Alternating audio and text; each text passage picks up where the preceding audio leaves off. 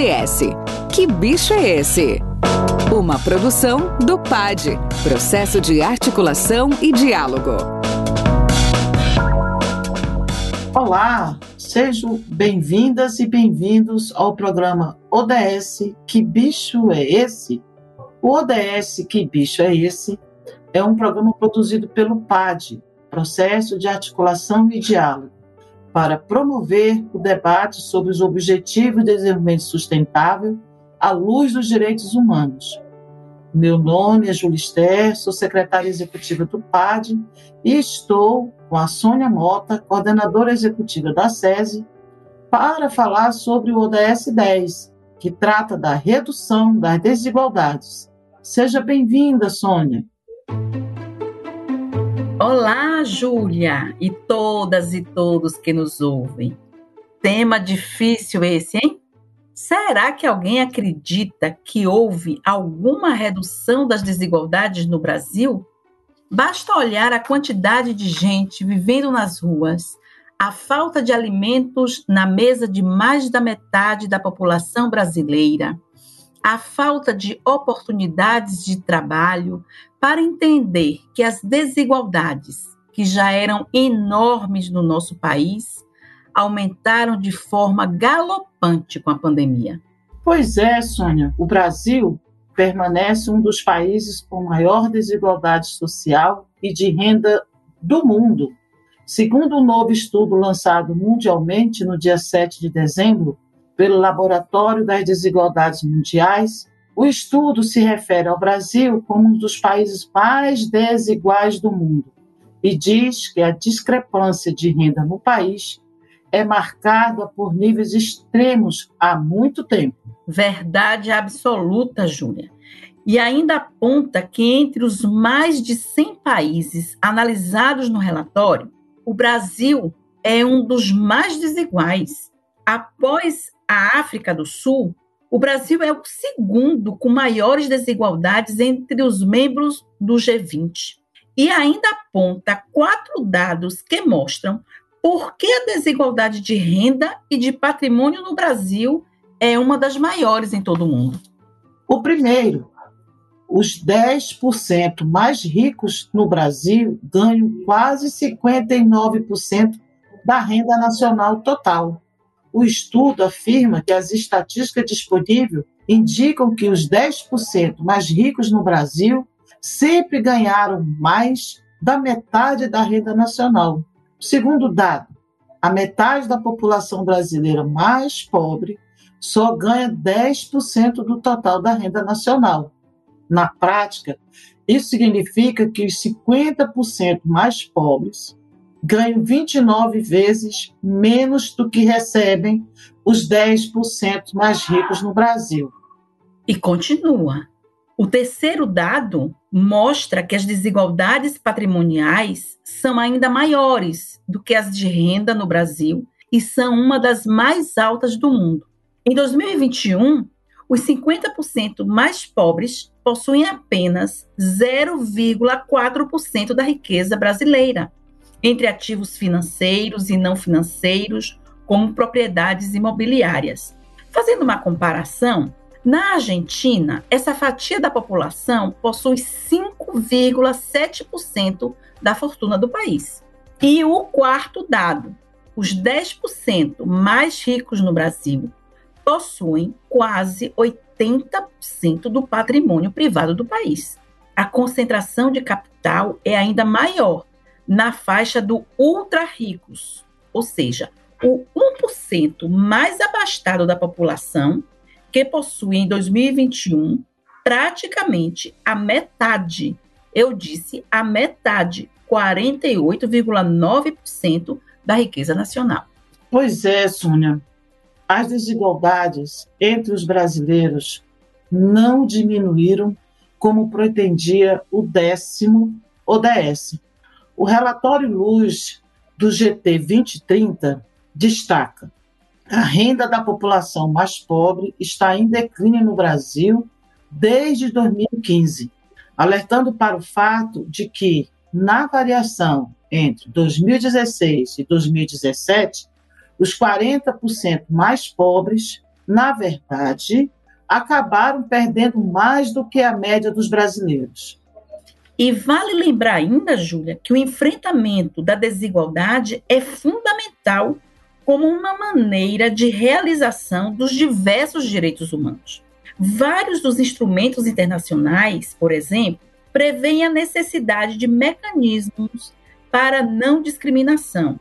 E a nossa Constituição Federal traz dois objetivos fundamentais da República nesta direção, que está no artigo 3 incisos 3 e 4 sendo, respectivamente, erradicar a pobreza e a marginalização e reduzir as desigualdades sociais e regionais, e promover o bem de todos e todas, sem preconceitos de origem, raça, sexo, cor, idade e quaisquer outras formas de discriminação.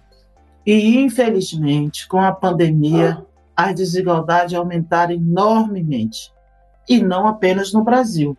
A Covid-19 levou países em todo o mundo para a beira de uma extrema crise econômica e sanitária. É evidente que o fosso entre ricos e pobres já havia atingido níveis extremos antes da pandemia. E agora vemos o aumento da desigualdade econômica em quase todos os países de uma só tacada. O ODS 10 não é garantido e não se encaminha para que seja alcançado nos próximos anos, infelizmente. Isso fica ainda mais explícito quando se leva em conta a questão racial e de gênero no Brasil. As discriminações raciais e entre mulheres e homens estruturam as desigualdades que se interpenetram com a pobreza e outras discriminações. Os dados da realidade evidenciam que as populações negras, 54% do total da população brasileira indígena, e mais ainda, as mulheres negras e indígenas são as mais violentadas pelas desigualdades. De fato, Sônia, as desigualdades sociais aumentaram no Brasil durante a pandemia do Covid-19. E os indicadores de felicidade do brasileiro estão no menor ponto da série histórica. De acordo com a pesquisa Bem-Estar Trabalhista, Felicidade e Pandemia, do Centro de Políticas Sociais da Fundação Getúlio Vargas, da FGV Social, o país atingiu em 2020 a pior nota média de satisfação com a vida desde 2006. Já a desigualdade, medida pelo chamado índice de Gini, atingiu o patamar mais alto batendo também o recorde de toda a série histórica no primeiro trimestre de 2021. E o estudo apontou mais ainda, Júlia. Você viu? Ele apontou que os impactos mais fortes na diminuição de renda e bem-estar foram sentidos pela parcela mais pobre da população. O estudo mostra ainda que durante a pandemia, a renda média do brasileiro foi de R$ 1.122 entre janeiro e março de 2020 a 995 reais no primeiro trimestre de 2021, ou seja, o menor valor da série histórica marcada pela primeira vez, um montante abaixo de um mil reais.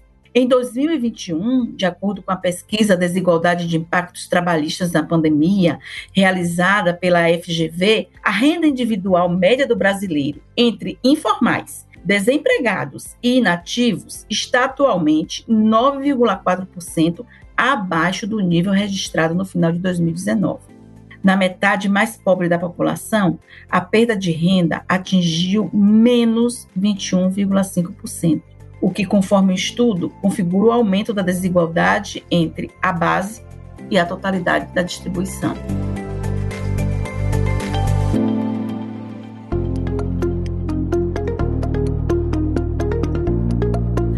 Sônia, nós fomos ouvir o Enéas da Rosa, da Articulação para o Monitoramento dos Direitos Humanos. Fala para a gente, Enéas, como você vê as desigualdades no Brasil neste momento? Então, Júlia, eu acho que esta questão é uma questão bastante complexa e falar sobre a situação da desigualdade no Brasil significa remontar uma série de questões, diferentes períodos, mas para este momento agora, acho que dá para a gente fazer uma pequena análise a partir de duas perspectivas, ou seja, é, do avanço da riqueza e quem de fato se apropriou desta riqueza e do avanço da pobreza e os impactos do avanço da pobreza efetivamente é, sobre a população. Acho que esses dados, esses números neste período da pandemia, eles são é, evidências né, muito objetivas da situação da desigualdade no Brasil. Por exemplo, se a gente parar para pensar que, do ponto de vista da riqueza, esta fatia da riqueza no Brasil nas mãos de 1% da população que está no topo da pirâmide dos super, dos super ricos avançou é, em nível mundial, mas no Brasil ela alcançou praticamente 50% da riqueza, né? ou seja, 50% da riqueza, metade da riqueza total do país, ela está concentrada é, nas mãos de 1% da população, da população é, super rica. É, isso é uma análise feita, inclusive, pelo Credit Suisse. Né? E esta análise aponta que entre os 10 países avaliados no, no relatório feito pelo Credit Suisse, apenas na Rússia a desigualdade é maior. Lá, o 1% mais rico detém quase 60% da renda nacional. Mas o acréscimo é, nesta fatia, no acesso a essa riqueza pelos mais ricos, é, nesse último período, de 2020 para cá, ele avançou mais no Brasil do que efetivamente na Rússia. Ou seja, teve um avanço enorme no Brasil. É, isso, inclusive, vem a evidenciar o fato de que, apesar de vivermos num período de pandemia e de crise econômica né, instalada no país e que afeta a grande maioria da população, é, de 2020 para 2021 o Brasil contabilizou 40 novos representantes na lista de bilionários, na lista da Forbes. Então, este é um lado estratégico, um lado importante que eu acho que vale a pena efetivamente estar de olho. Por outro lado, né, se a gente for fazer então a, a menção na outra perspectiva, na perspectiva do avanço da pobreza, né, a crise econômica agravada pela pandemia que afeta grande parcela da população, ela coloca a seguinte situação, ou seja, praticamente ou quase 20 milhões de brasileiros dizem passar pelo menos 24 horas por dia sem ter o que comer mais da metade, 55% da população brasileira, no final de 2020 sofria, né, e ainda agora em 2021, sofre com algum tipo de insegurança alimentar. Então, este dado também é um dado avassalador que mostra esta perspectiva da desigualdade e o avanço e o quão trágico é esta questão da desigualdade no nosso país. Enéas, me responde uma coisa. E a tendência é que as desigualdades aumentem ainda mais? Então, Sônia, eu penso que não temos é, uma perspectiva no curto e médio prazo de uma diminuição efetiva das desigualdades devido ao contexto e a realidade que estamos vivendo. A gente está vivendo um período em que a desigualdade tem avançado e a tendência, efetivamente, é que essa desigualdade se aprofunde ainda mais nesse próximo período. Efetivamente, se olharmos os dados apresentados anteriormente, quando fala sobre concentração de renda na mão de poucos, dos super ricos, né? E também olhando para o outro lado, né, a grande parcela da população que sofre com a fome, com a insegurança alimentar, que são elementos básicos efetivamente para você medir também a qualidade de vida é, de uma sociedade, de uma população, eu não consigo imaginar que nós tenhamos no curto e no médio prazo uma perspectiva de melhora é, neste sentido, e sim de aprofundamento. Dados que já estão sendo apresentados agora já mostram que, é, em princípio, no início de 2022, o Brasil possa vir a ter uma situação de recessão, inclusive. E com os juros em alta, com alimentação, sobretudo, e as demais prestações de serviço também muito caras, né? energia caríssima, alimentação caríssima, né? isso impacta efetivamente de forma mais forte sobre a população mais pobre, sobre a população trabalhadora. E há um outro elemento também que eu acho que é bem importante da gente fazer uma análise sempre, que é o elemento da mobilidade social, ou seja, o Brasil efetivamente né,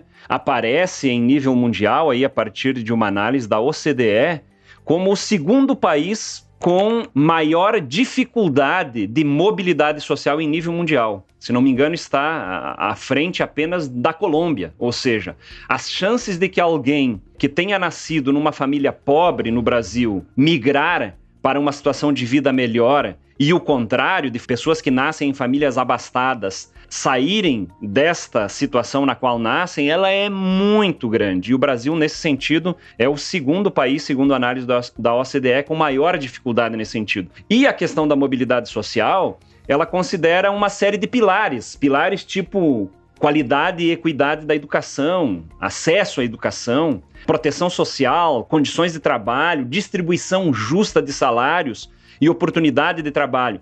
E estes aspectos todos, eles são aspectos que estão em constante crise, em constante dificuldade no nosso país. E efetivamente, se nós é, não avançarmos no investimento público qualificado em diferentes áreas e nestas diferentes dimensões no, no próximo período, a gente continuará tendo um aprofundamento da desigualdade com certeza.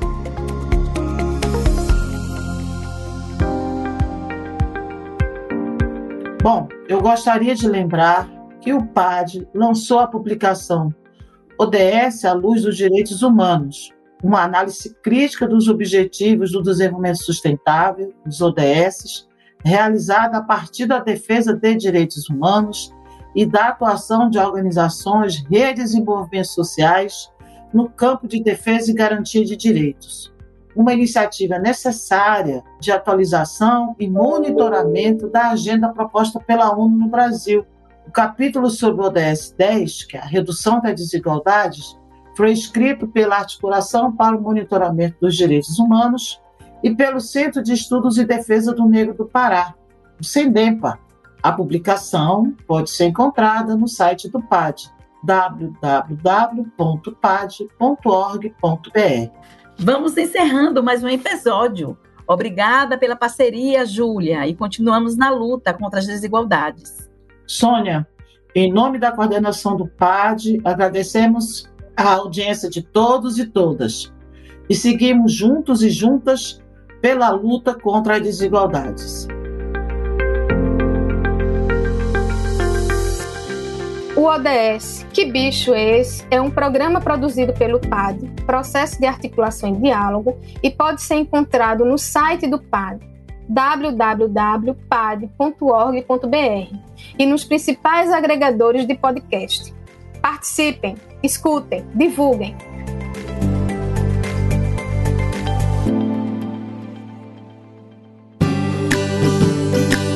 Você acabou de ouvir ODS. Que bicho é esse? Apoio Christian Aid, Hexapper e Pão para o Mundo.